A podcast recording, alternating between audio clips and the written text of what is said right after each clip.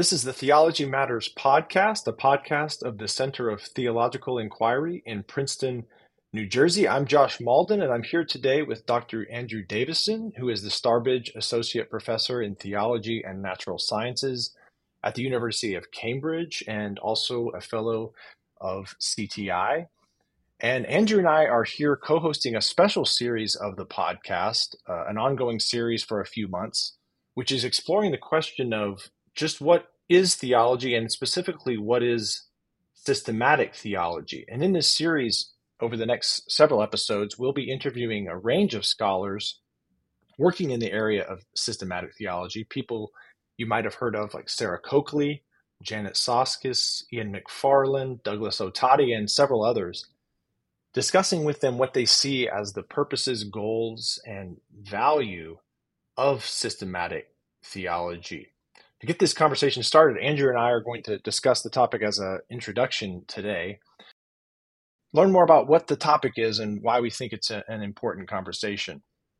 And as I've said before uh, at the beginning, this is a podcast from the Center of Theological Inquiry. And because at CTI we're interdisciplinary, we're always in dialogue with other disciplines, we're often asked by scholars in other fields just what is theology? We also have supporters who want to know what theology is. So it's a, a good question to be kind of going back to the fundamentals and thinking about what we're up to.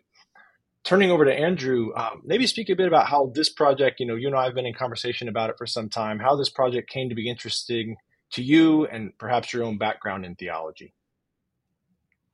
Thank you very much, Josh. Well, I taught systematic theology for eight years before I took my current position in theology and natural science uh, in Oxford, I had this marvelous title. I was tutor in doctrine, uh, tutor in Christian doctrine, uh, and then a similar position uh, later on at a theological college in Cambridge. Uh, so I lived and breathed it for eight years, and it still is one of my main areas of interest. Well, that's a good enough reason to be interested in what it might be.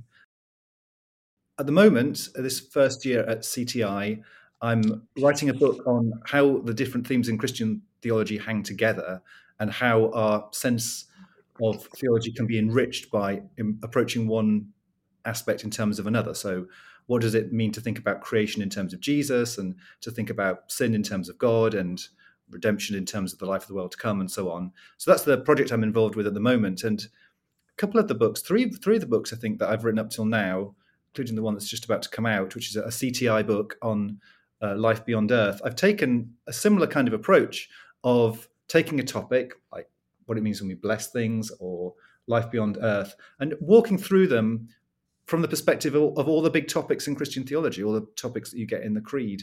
So this approach of treating things systematically and now particularly of asking how those parts hang together has been quite a priority in my work really sort of stepping back and speaking to, to folks who are not sort of academics, not in the field, uh, but are interested.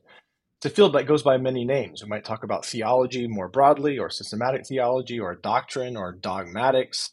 I think for our purposes today, we'll probably be going with systematic theology as a kind of catch all term, but maybe speak to wh- why that is.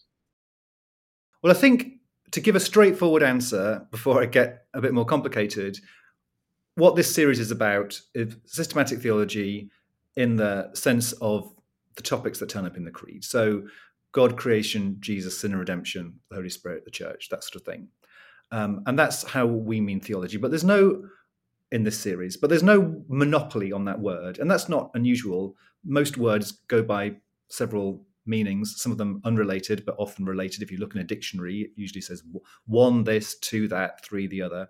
And I think it's helpful to think about it in terms of maybe nested boxes, you know, boxes inside boxes. So there's a sense in which theology names everything that happens in a faculty of theology.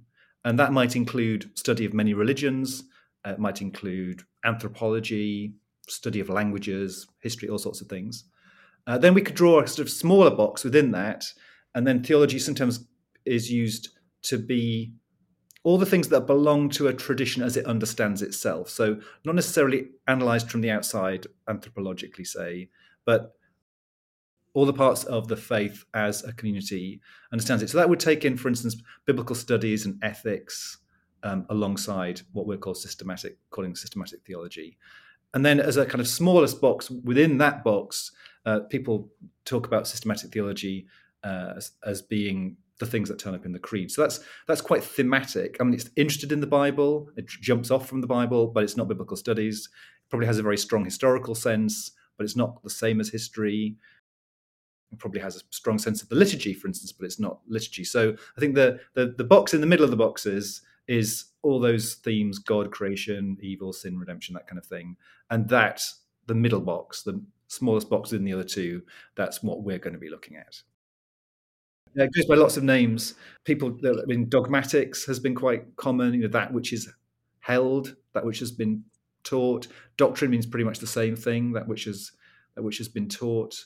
Um, and systematic theology, I guess, puts the emphasis on the sense of an interrelated web of ideas. And I, I think that will come up a bit in the podcast. The question of names will come up. I, am so excited about this list of people that we've we've got you know, some of them were recorded already. Uh, it's it's really turned out to be even better than I hoped. I think this series. Absolutely, we've got some wonderful conversations that we're going to be turning to, and we still have some more uh, that we haven't recorded yet.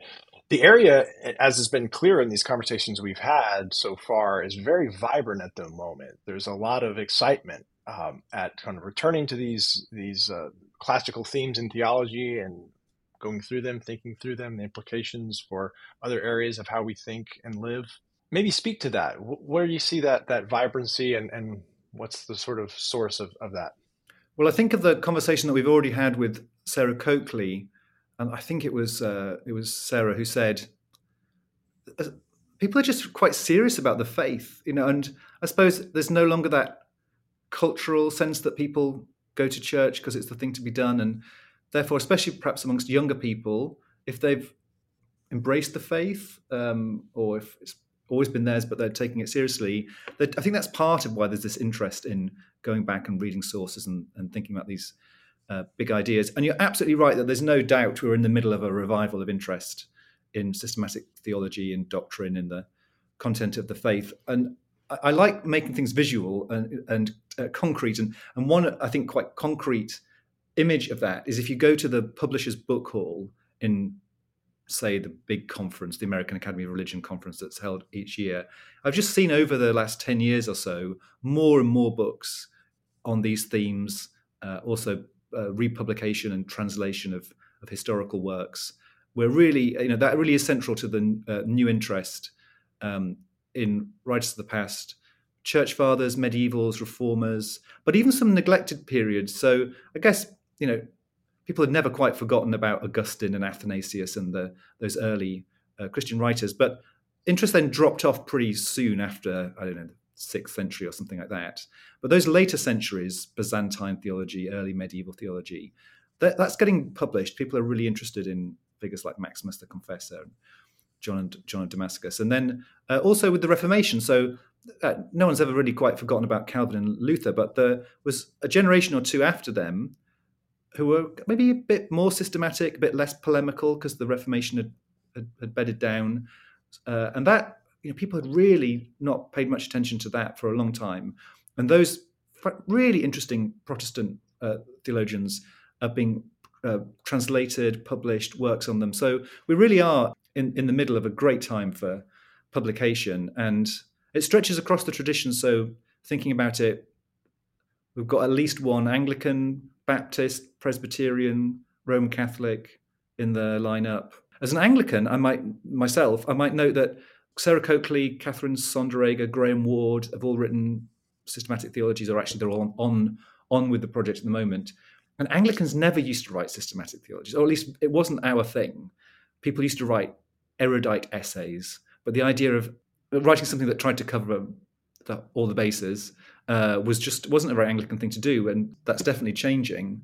And I think something that will come up in the podcasts is the question of, of what it looks like, like genre, what it looks like on the page, style of writing, uh, the different audiences or readerships that they've got in mind. I mean, maybe one of the reasons why those Anglicans are happy about it is there are plenty of people who are writing nowadays who aren't writing systematic theology as if they were booming out of nowhere and writing this kind of neutral, totally objective. This is just what everyone ought to think about everything. Uh, I mean, Sarah again, Sarah Coakley talks about the need to write from, on in each volume about some also some pressing social question. So I think maybe people are willing to do this more because they're not thinking that they have to write some kind of systematics for the ages that takes a view from nowhere, but it mm-hmm. can be um, with real attention to context, and that's that's going to come up in quite a lot of our authors. They're not academics who are disconnected from the needs and sorrows of the world. Uh, I think across the board, actually, that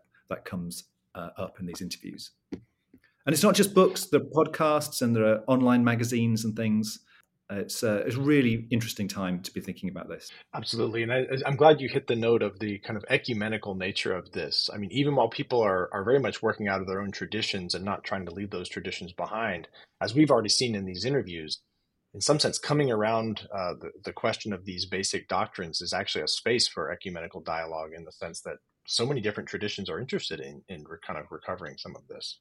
Mm. Um, you spoke of several traditions. Also, Ian McFarland is a Lutheran, so we have a Lutheran in the mix. We do. Um, we'll have several others. In addition to the ecumenical side, I wanted to get you to speak to the interdisciplinary side. You know, CTI, as you've known from various projects you've been working on uh, in theology and science, and yourself are both a scientist and a theologian.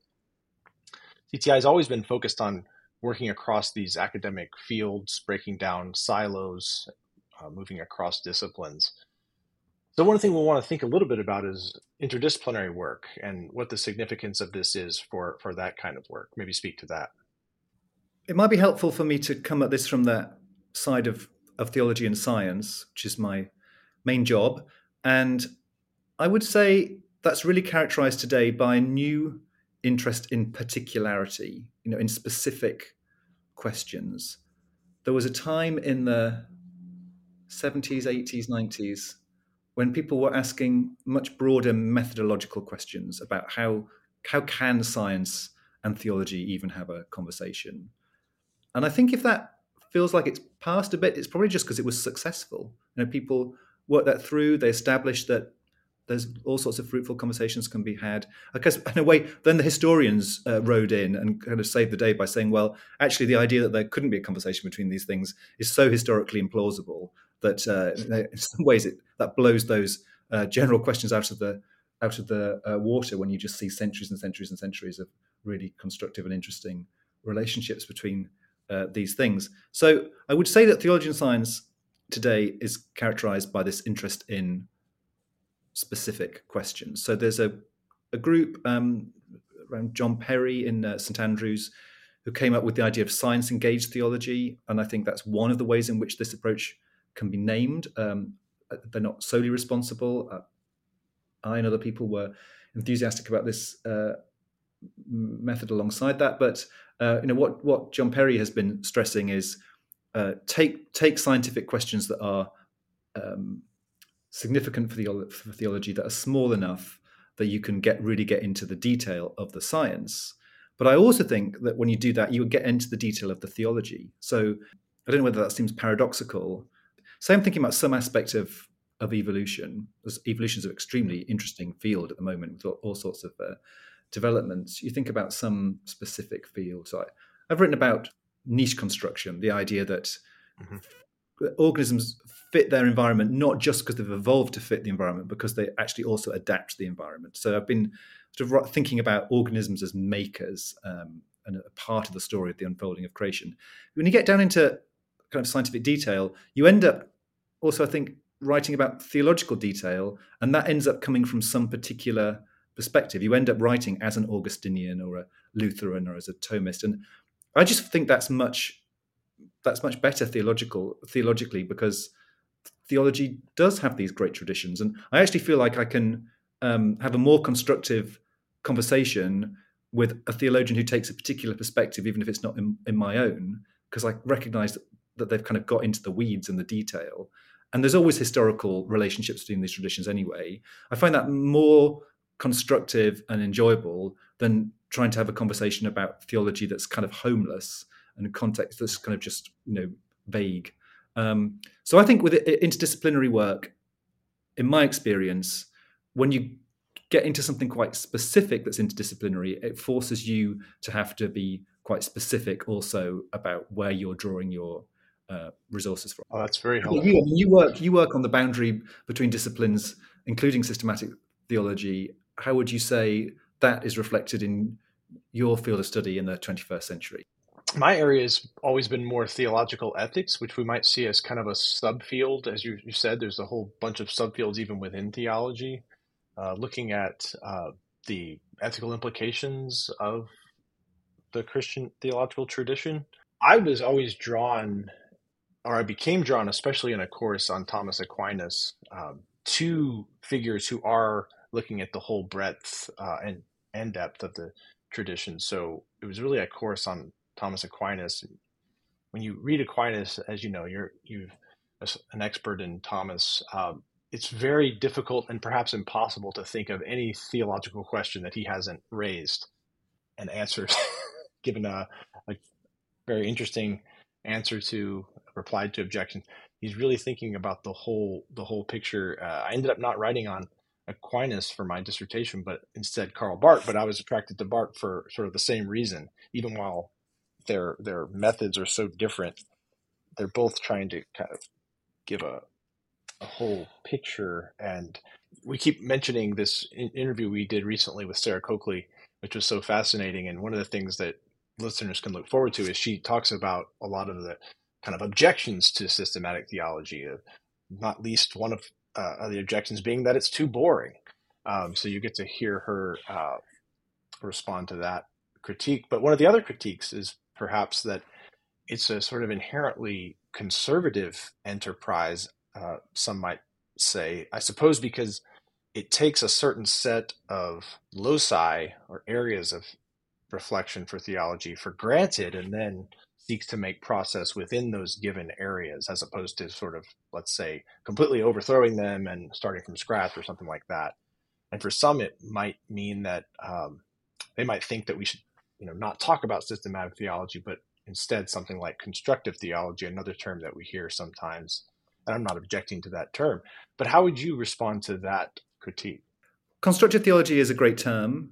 I use it to some extent in contrast with historical theology. So, historical theology is the study of the theology of the past, trying to understand it as an intellectual story, and constructive theology is kind of doing in one's own time what they did in theirs. You know, they didn't they didn't think of themselves as historical theologians. They were just getting on with being theologians and answering questions that were maybe newly posed or um, doing theology in their time. So I think of constructive theology as doing theology in your time. And the, the point maybe to make is that in the 21st century, there's a very strong relation between those two. And a, a lot of people will say that they get their resources and inspiration for being constructive theologians by also being historical theologians or drawing on the work of historical theologians. So I don't think they're at all in, in conflict. And that will come up, I'm sure, again and again, the sense of being a responsible constructive theologian now uh, in dialogue with, but not just parroting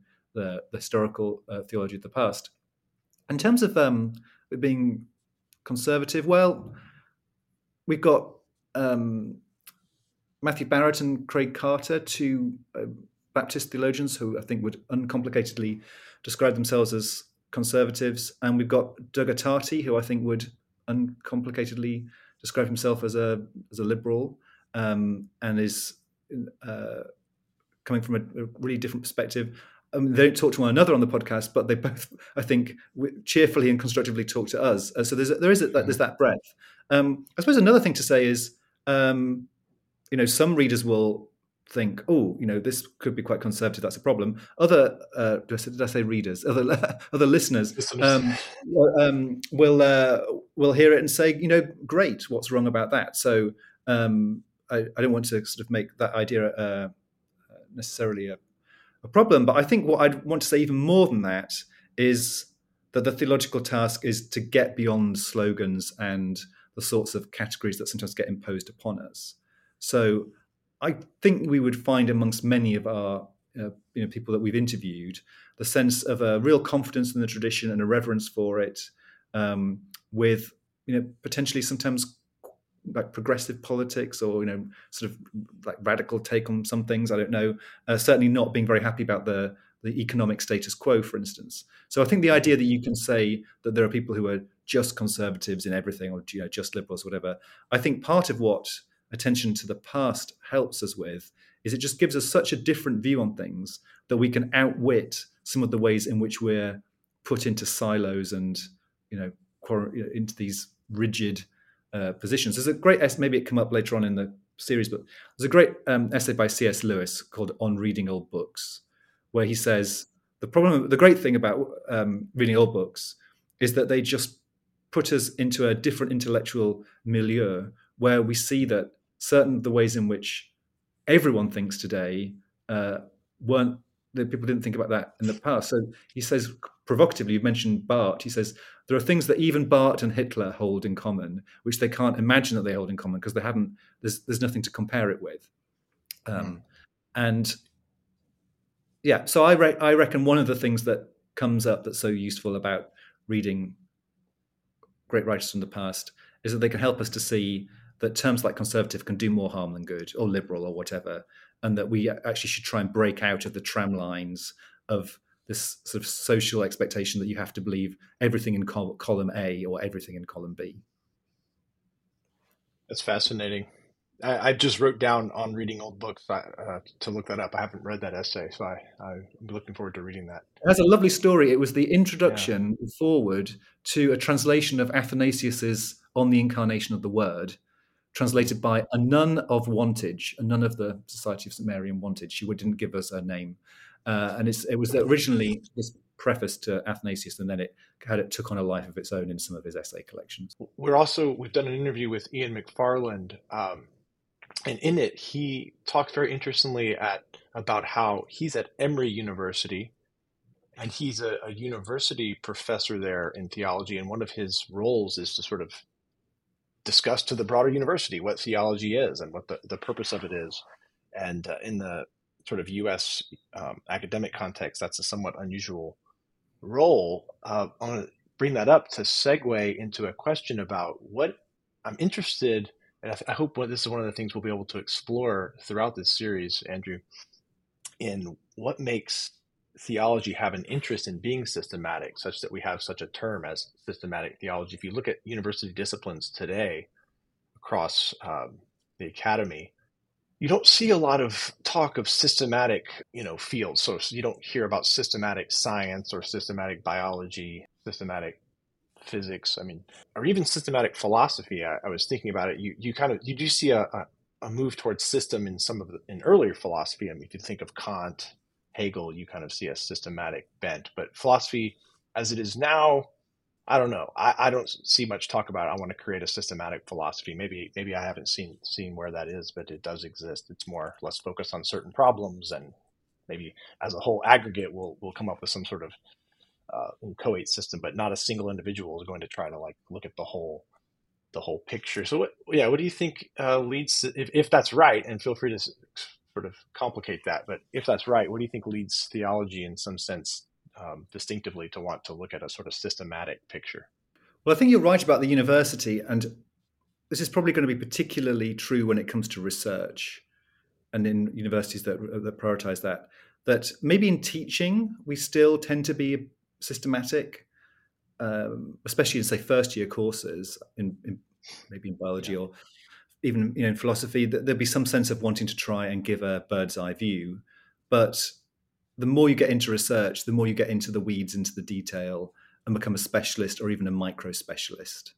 Um, mm-hmm. And I think that's you know, in, in, order to have new things to say, uh, you've got to burrow down. And also, there's just so much is published now that unless you mark out for yourself some pretty detailed specialism, you're just never going to be able to keep up with what's being uh, written. So it, there, that would be, uh, I think, an anti-systematic or unsystematic um, impulse, and that would be even true of theology.